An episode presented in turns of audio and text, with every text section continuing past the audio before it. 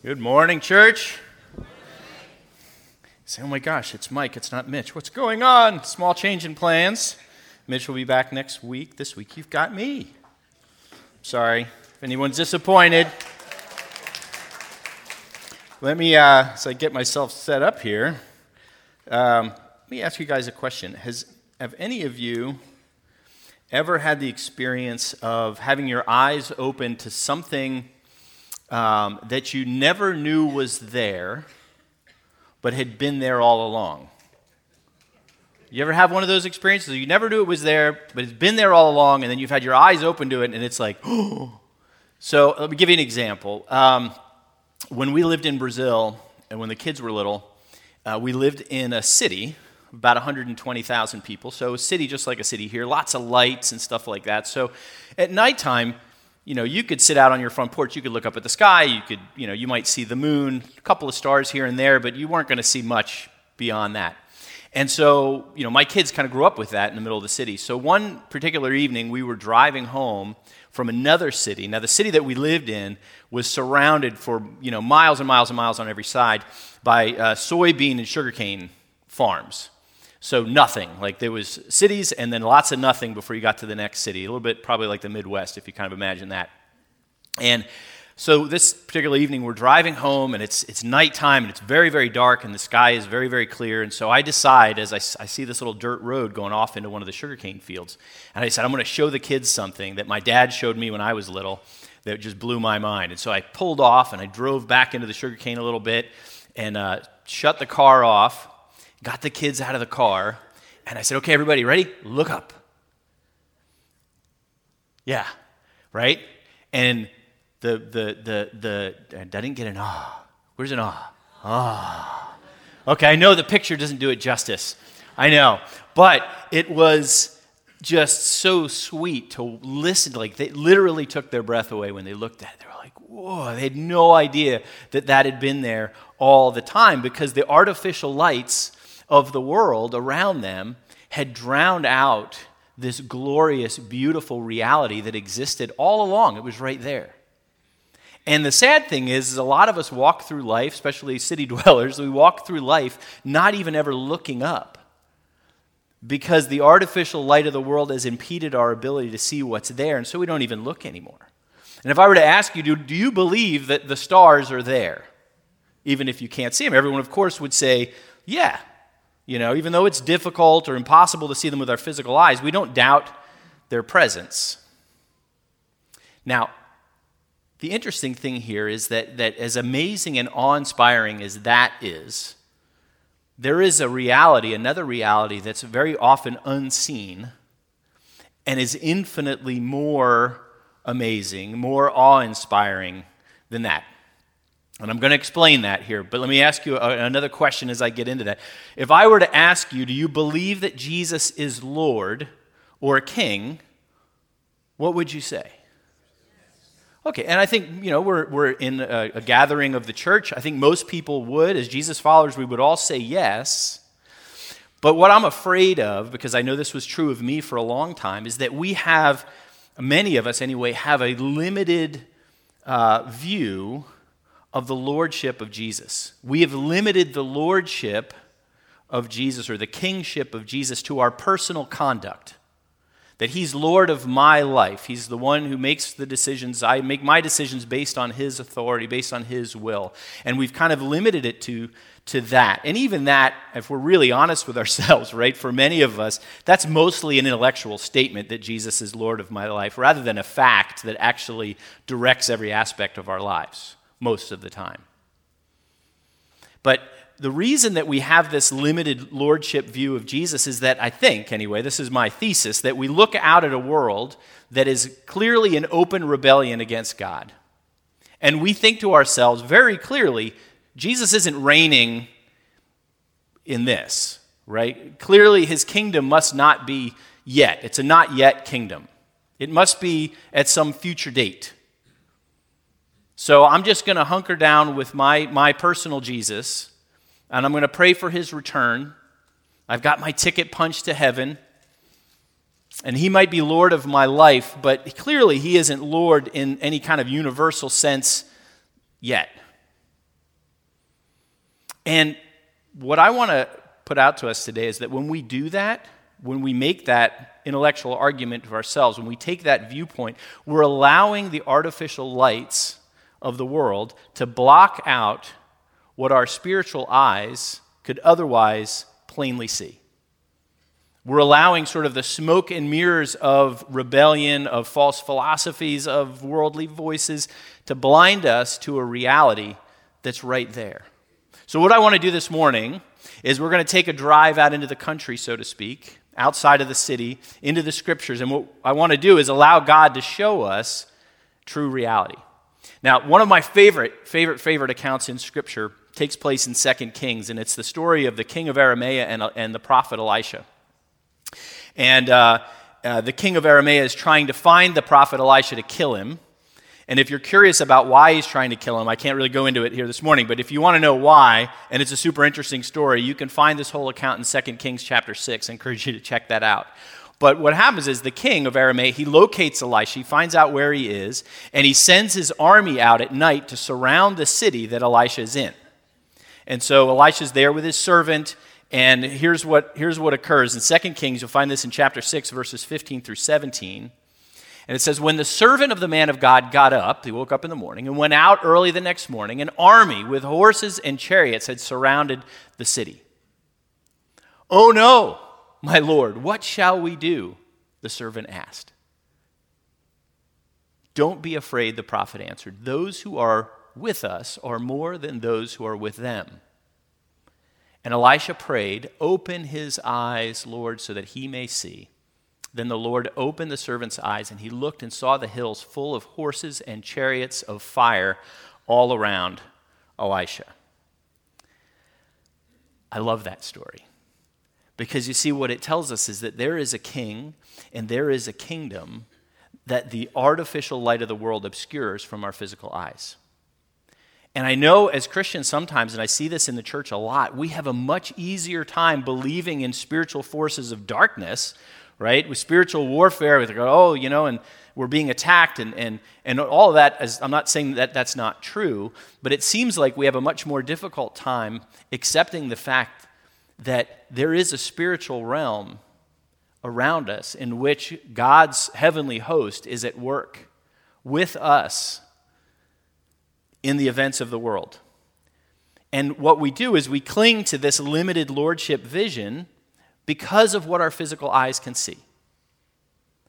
But I want to put it to you this way Scripture doesn't teach a purely personal lordship of Jesus anywhere. Anywhere. The Scripture, I'll just repeat it for emphasis, the Scriptures do not teach a purely personal lordship of Jesus anywhere. Jesus is never less than our personal Lord, never less than my personal Lord, but He is much, much more than that. He's the Lord of Lords and the King of Kings in Revelation 17. Jesus has been given all authority in heaven and on earth in Matthew 28. He sits now at the right hand of the Father to reign that's you find in Hebrews 1. His power is what holds the entire universe together. That's also in Hebrews 1. He is the king of a kingdom that will never be shaken. You could find that in Hebrews 12. So, what we have to do as followers of Jesus is we have to consider what the word says because, regardless of how we feel in any given moment, regardless of what those outside of Christ might tell us is the reality, or even what we perceive to be the situation in the world around us, God's word trumps all of that. Now, what is a kingdom? How do we rightly understand Jesus' reign? Right? A kingdom, the definition of a kingdom is a realm or a sphere in which one holds a preeminent position, the right and the power to rule and to reign. And so when we look out at the world and we think, oh, but the world's gone haywire, therefore Jesus isn't reigning right now. Well, think about this for a second. Does the fact that someone is reigning mean that there is an absence of rebellion or crime in a kingdom? Right? Does the existence of disobedience, maybe the better way to put it, does the existence of disobedience indicate the absence of authority or power? And any of us here who are parents immediately know, well, okay, that's not true. And yet, that's the, that's the standard that we use to, to, to discern whether or not Jesus rules and reigns today. If we don't believe that Christ's rule and reign can and will be manifest on earth, then we just, we just prayed the Lord's Prayer. Why would we pray that way? Your kingdom come, your will be done on earth. Or why would Jesus teach us? This is probably the better question. Why would Jesus teach us to pray that way? Let me just give you a few examples. In Jesus' words to Peter in Matthew 26, and give you a little background. This is Matthew 26, verse 53. There, the, Jesus is about to be taken uh, captive. He's in the Garden of Gethsemane. Peter, thinking in a worldly way, is going to draw his sword. He's going to defend his master, right? And Jesus stops him. And Jesus says to Peter, Are you not aware that I can call on my Father and he will at once put at my disposal more than 12 legions of angels? Now, that sounds to me like the confidence of somebody who reigns. Right? Do you believe in your heart of hearts that Jesus is king and that his kingdom is in our midst? Because Jesus did. Look what he said in Luke 17 21. He says, The kingdom of God is not coming in ways that can be observed, nor will they say, Look, here it is, or there. For behold, and this is the important part, the kingdom of God is in the midst of you. So, Scripture's clear on our first point. There is a king, his name is Jesus. And, our, and he, this king, has authority, all authority, and in heaven and on earth. And then the second point that's very clear in Scripture is that that kingdom somehow is in our midst. And we're going to kind of unpack of, of how that is. But there's a third piece of the equation that's really important for us to understand. And that is that his kingdom manifests itself through his people. So there is a king. His name is Jesus. He has all power and authority. His kingdom is in our midst, and his kingdom manifests itself through his people. Now, I've had people tell me before when I've shared on this topic, they say, well, you're, you're spiritualizing the kingdom. I actually honestly don't know what that, that criticism means. Um, and, and, here's what I, what I mean by that. When I say spiritual, when we say spiritual, it doesn't mean emotional, it doesn't mean theoretical, it doesn't mean philosophical. Right? Spiritual is just as real as physical. It's a realm, it's a dimension, it has substance, it's real, it's reality. But without spiritual eyes, we can't see it.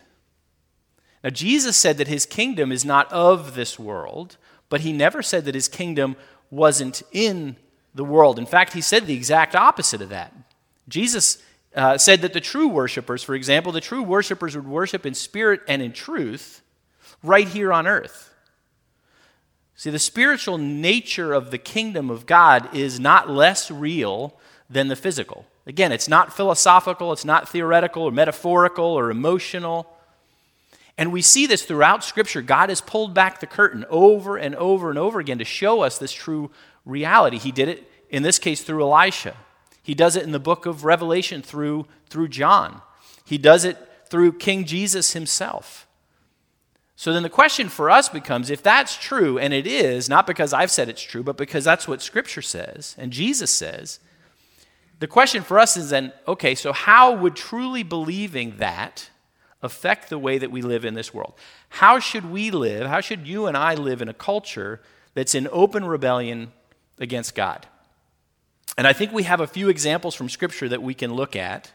I'll give you the first one from Jesus himself before Pontius Pilate. In, in, uh, you can find this in John 18. Jesus is being interrogated by Pontius Pilate, and uh, Jesus is not answering any of Pilate's questions.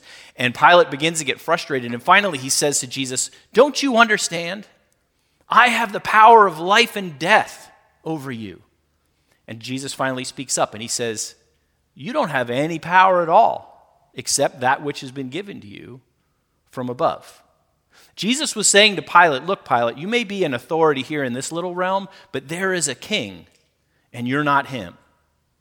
Then you move forward and you look at Peter and John, and Peter and John get dragged uh, in front of the, the high priests and the rulers, etc., in Acts 4 because they healed somebody. And then they're demanding from Peter and John, tell us by what authority and in what name did you do this? And again, Peter and John look at them and they say, if you really must know, it's by the power of Jesus the Nazarene. And again, in this whole interaction that they had, the Peter and John were saying, there is a king, there is a higher authority, and you're not him. Go forward even a little bit further uh, in Acts, Acts 26. Paul, the Apostle Paul, gets taken before King Agrippa and, and is called to give a defense of himself. But rather than give a defense of himself, he launches into a gospel presentation. He mixes his own personal testimony in there. It's a fantastic account if you want to go back and read it. And as he's going along sharing, sharing the gospel with Agrippa, Agrippa finally goes, Hey, time out, time out. Paul, have you lost your mind? He literally says that. Have you lost your mind? Do you think in so short a time you're going to convince me to become a follower of this Messiah? And what does Paul say to him? He says, Listen, short time or long, I would that everybody would become like me, that everybody would accept Christ. Paul looked at Agrippa fearlessly and he said, There's a king, and you're not him. You are not him. And we can go on. I mean, we can look at Esther, right? Going in before another earthly king. If I die, I die. Shadrach, Meshach, and Abednego before the fiery furnace. Our, our God can save us, but if, even if he doesn't, we're not going to bow down to you. Uh, Daniel before the lions. And all of these cases, they're saying in their actions, there is a greater king, there is a greater kingdom, and you are not him.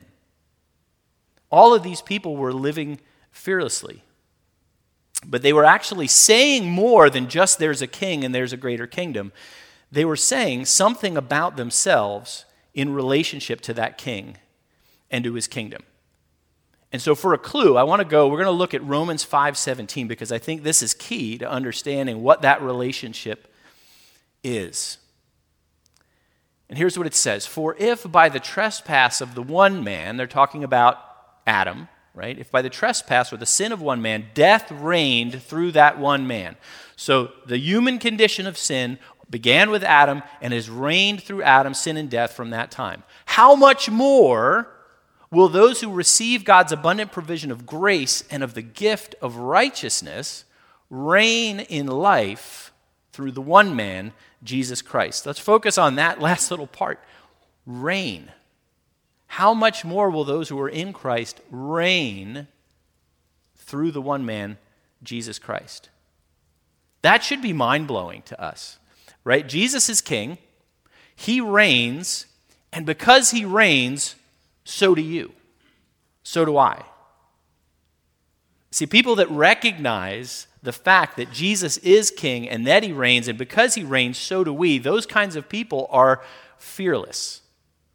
They're fearless. And that kind of fearlessness comes from an intimate, abiding, experiential relationship with the King, with the Lamb of God, the light of the world, the Prince of Peace, the King of Kings, the Lord of Lords, right? Jesus the Messiah, the Son of God. That's where that kind of fearlessness comes from. From believing that Christ reigns, and because he does, so do you. Uh, Peter in 1 Peter 2 9 talking about us, talking about the church, says this But you are a chosen people, a royal priesthood, a holy nation, God's special possession. Let's stop there for a second. That's, first of all, talk about affirmations. That should be like a morning affirmation, right? We are a chosen people, a royal priesthood, a holy nation, God's special possession. But there is a reason that we are those things, and it's not for our own aggrandizement.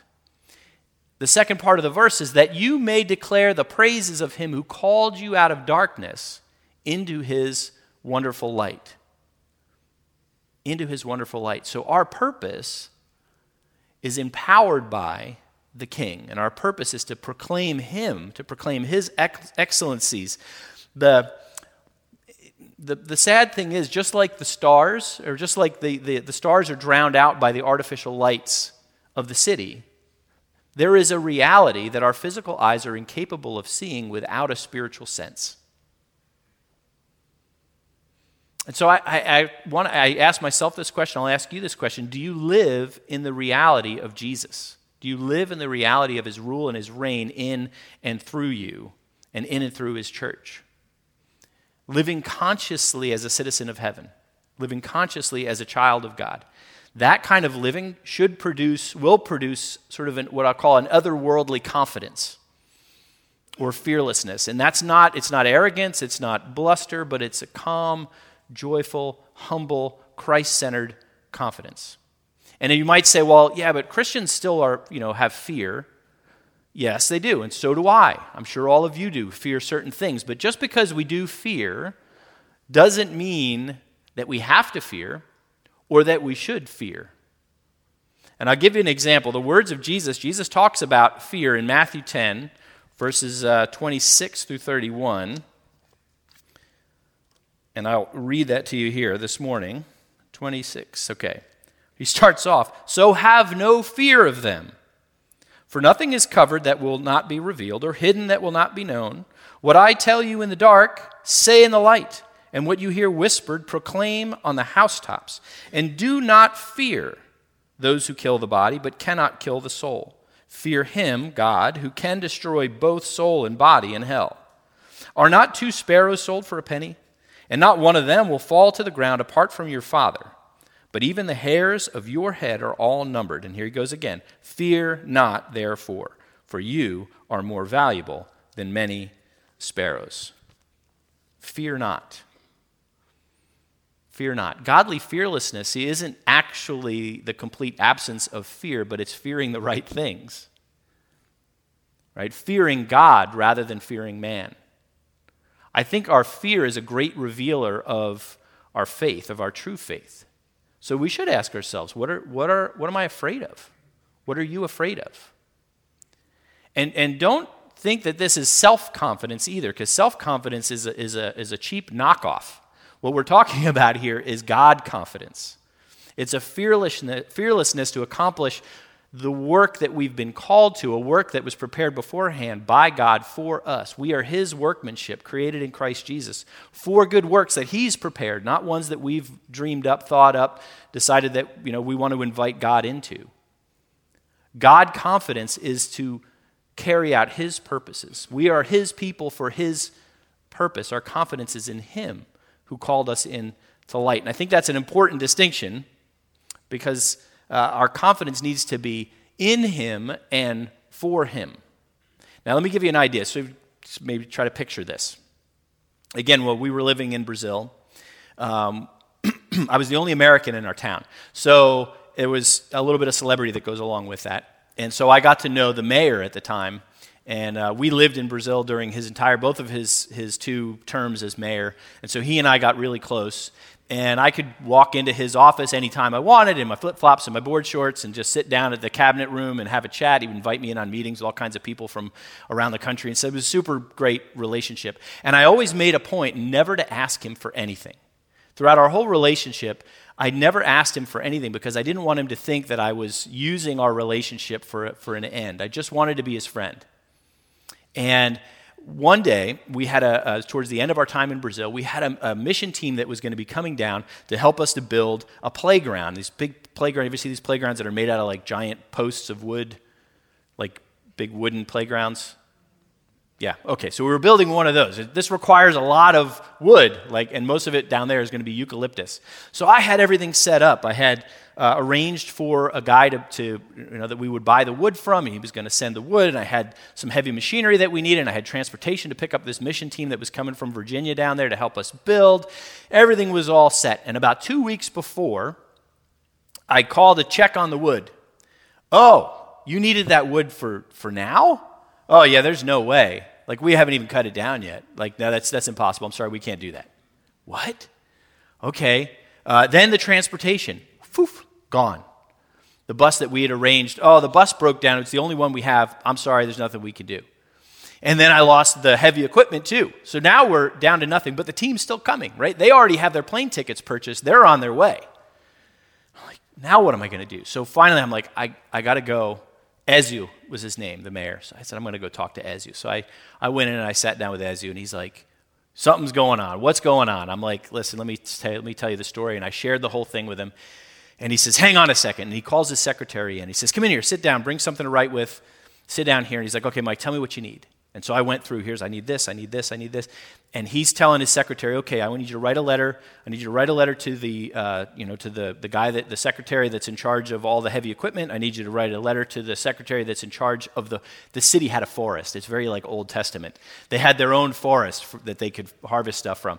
He says, I need you to send a, you know, something to the secretary of agriculture so he can arrange for the wood. And I need you to get something to the secretary of transportation because I need them to get a bus And so she goes off, and he says, We're just going to sit here and have coffee and wait for you to get back with the letters. And so two of us sat there and had coffee and chit chat, and it was wonderful. And she comes back a little bit later with these three letters. He signs them, stamps, puts his stamp on them, hands them to me, and he says, If anyone gives you any trouble, you let me know. Now, think about this for a second, guys. When I walked into the Secretary of Transportation's office, I wasn't walking in with my hat in my hand going, Hey, do you think you could do? Now, I wasn't being cocky or arrogant, but man, I walked in there. The answer, I knew the answer was yes. I am coming on behalf of the king, so to speak, right? The mayor. And his word goes. Now, guys, we have we have the letters from the king. Amen? We should have that kind of confidence as we walk through life. That there is a king, and that king has a name, and it's Jesus. And because he reigns, so do we. And we don't need to fear we can walk with confidence because we have the letters from the king. So, what does it mean to live as a fearless child of the king? What does it look like to say with your life to those around you, There is a king, and you're not him? There is a kingdom, and it's here now, and it's growing. How do we do that? As a child of God, how do we say, I reign with Christ? What does that look like in my life? What does it look like when I don't allow sort of the artificial lights of the world to blur my spiritual vision? Well, for one, it means that you can love without fear and without expectation of anything in return. It looks like inviting others to come and meet the Savior that you've met without fear. It means laying down your life for other people in small ways and big ways without fear. It means raising your kids in your home without fear, loving your spouse without fear. It means that you can obey Christ and what you find for the commandments of Jesus, you can obey Christ from your heart without fear of failure. It means you can stand firm in God's will, even if it means being marginalized or being persecuted or laughed at. It means that if you believe from your heart that the kingdoms, as it says in Revelation 11 15, that the kingdoms of this world have become and are becoming the kingdom of our God and of his Christ. Right? And that your calling, my calling as a priest in that kingdom and as a child of the king, is to introduce as many people as possible to the real king and his kingdom that's in their midst, and then to help teach them how to live in that kingdom. That's our role. That's what we need to be all about. We have not been given a spirit of fear, right? We've been given a spirit of power, of love, and of self control. And we should walk in that spirit. And this theology of, the, of a king and a kingdom isn't, isn't dramatic. I mean, it can be dramatic, but it's not always dramatic. Most of the time, it's lived out in the mundane, day to day interactions that you have with your spouse and with your children, with your coworkers, with your neighbors, with your hairdresser, right? It's asking a classmate or a coworker or a neighbor how you can pray for them. It's sharing your story with someone. It's paying attention to the people that are around you and looking for ways that you can serve them, that you can love them in the name of the King. You know, it can be something as simple as being bold enough to read your Bible during your break at work or your break from school, giving thanks at a meal out in a restaurant, and asking your waiter or waitress how you can pray for them. It's little things, little ways that we proclaim the truth that there is a king and that he reigns over a kingdom in our midst, and that you and I, we serve that king. That's the true reality that God has called us into. That's the reality that I want us to see and not let the artificial lights of the world blind our spiritual eyes. I know it can be discouraging when you look at the world, when you read the news. Don't read the news so much. there you go. If you want, that's a good application for today. Read the news less. But it can be discouraging. So, as we kind of round the turn here and close, I, I want to read a, a, quote from a pastor that I uh, of the late pastor Eugene Peterson, somebody that I admired a lot of his writing. And here's what he says He says, We speak our words of praise in a world that is hellish.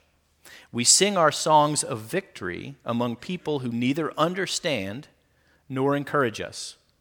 But the content of our lives is God, not man. We are not scavenging in the dark alleys of the world, poking in its garbage cans for bare subsistence. We are traveling in the light toward God, who is rich in mercy and strong to save. So I would encourage us take one small step this week. I'm going to give you a suggestion. I've got one of these you're invited cards, and these you can find at our welcome desk out here. Be like Andrew, Simon Peter's brother, who said, Come and see. Come and see. I think we found the Messiah. Invite somebody around you to come and see what you found. You know, the world is looking for something. The world is looking and always has been looking for utopia, the perfect kingdom, right? And we see attempts in government and social movements, but it's all moving towards that. They want, the world has eternity written on their hearts. Not just an eternity of, of everlasting life in the future, but the, the world is not right and it needs to be set right. We all have that written in our hearts. The problem is that the world outside, they want the garden without the creator of the garden. They want the perfect kingdom without the king. So our role is to introduce them to the king and to his kingdom.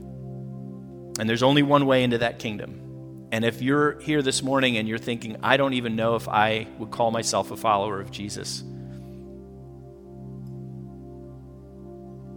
you need to understand that He is the only way. He is the only way into this kingdom. He has given us eternal life, the scriptures say, and that life is in Jesus' Son. If you have the Son of God by faith, you have that life and you reign with Him in that life. If you do not have the Son of God, you do not have the life and you remain separated from God by your sin. It's as simple as that and as stunning as that. And so, if, if that's you this morning, I would say, come to Christ. Give your life to Him. Enter into His kingdom. I want to take a moment here, and then we're going to close uh, with just kind of responding to God, our King, in worship. But I want to take a moment here to, to meditate and pray over these truths, these great truths of Scripture together. Would you bow your heads with me? Father in heaven, even when the artificial lights of the world dim our view of reality, we thank you that we have the word of Christ to stand on. Help us to look up, Father. Open our eyes that we might see your reality. There is a king, and there is a kingdom. There is a king, and his name is Jesus, and we thank you for him. We thank you that he reigns at your right hand. We thank you that he saves, that he redeems. We thank you that we've been adopted into your family. And because of that, God, we reign with Christ. Help us, Father, to have that confidence as we walk through this life this week as we serve you, as we serve Christ by loving and serving others. We ask this in the name of Jesus. Amen.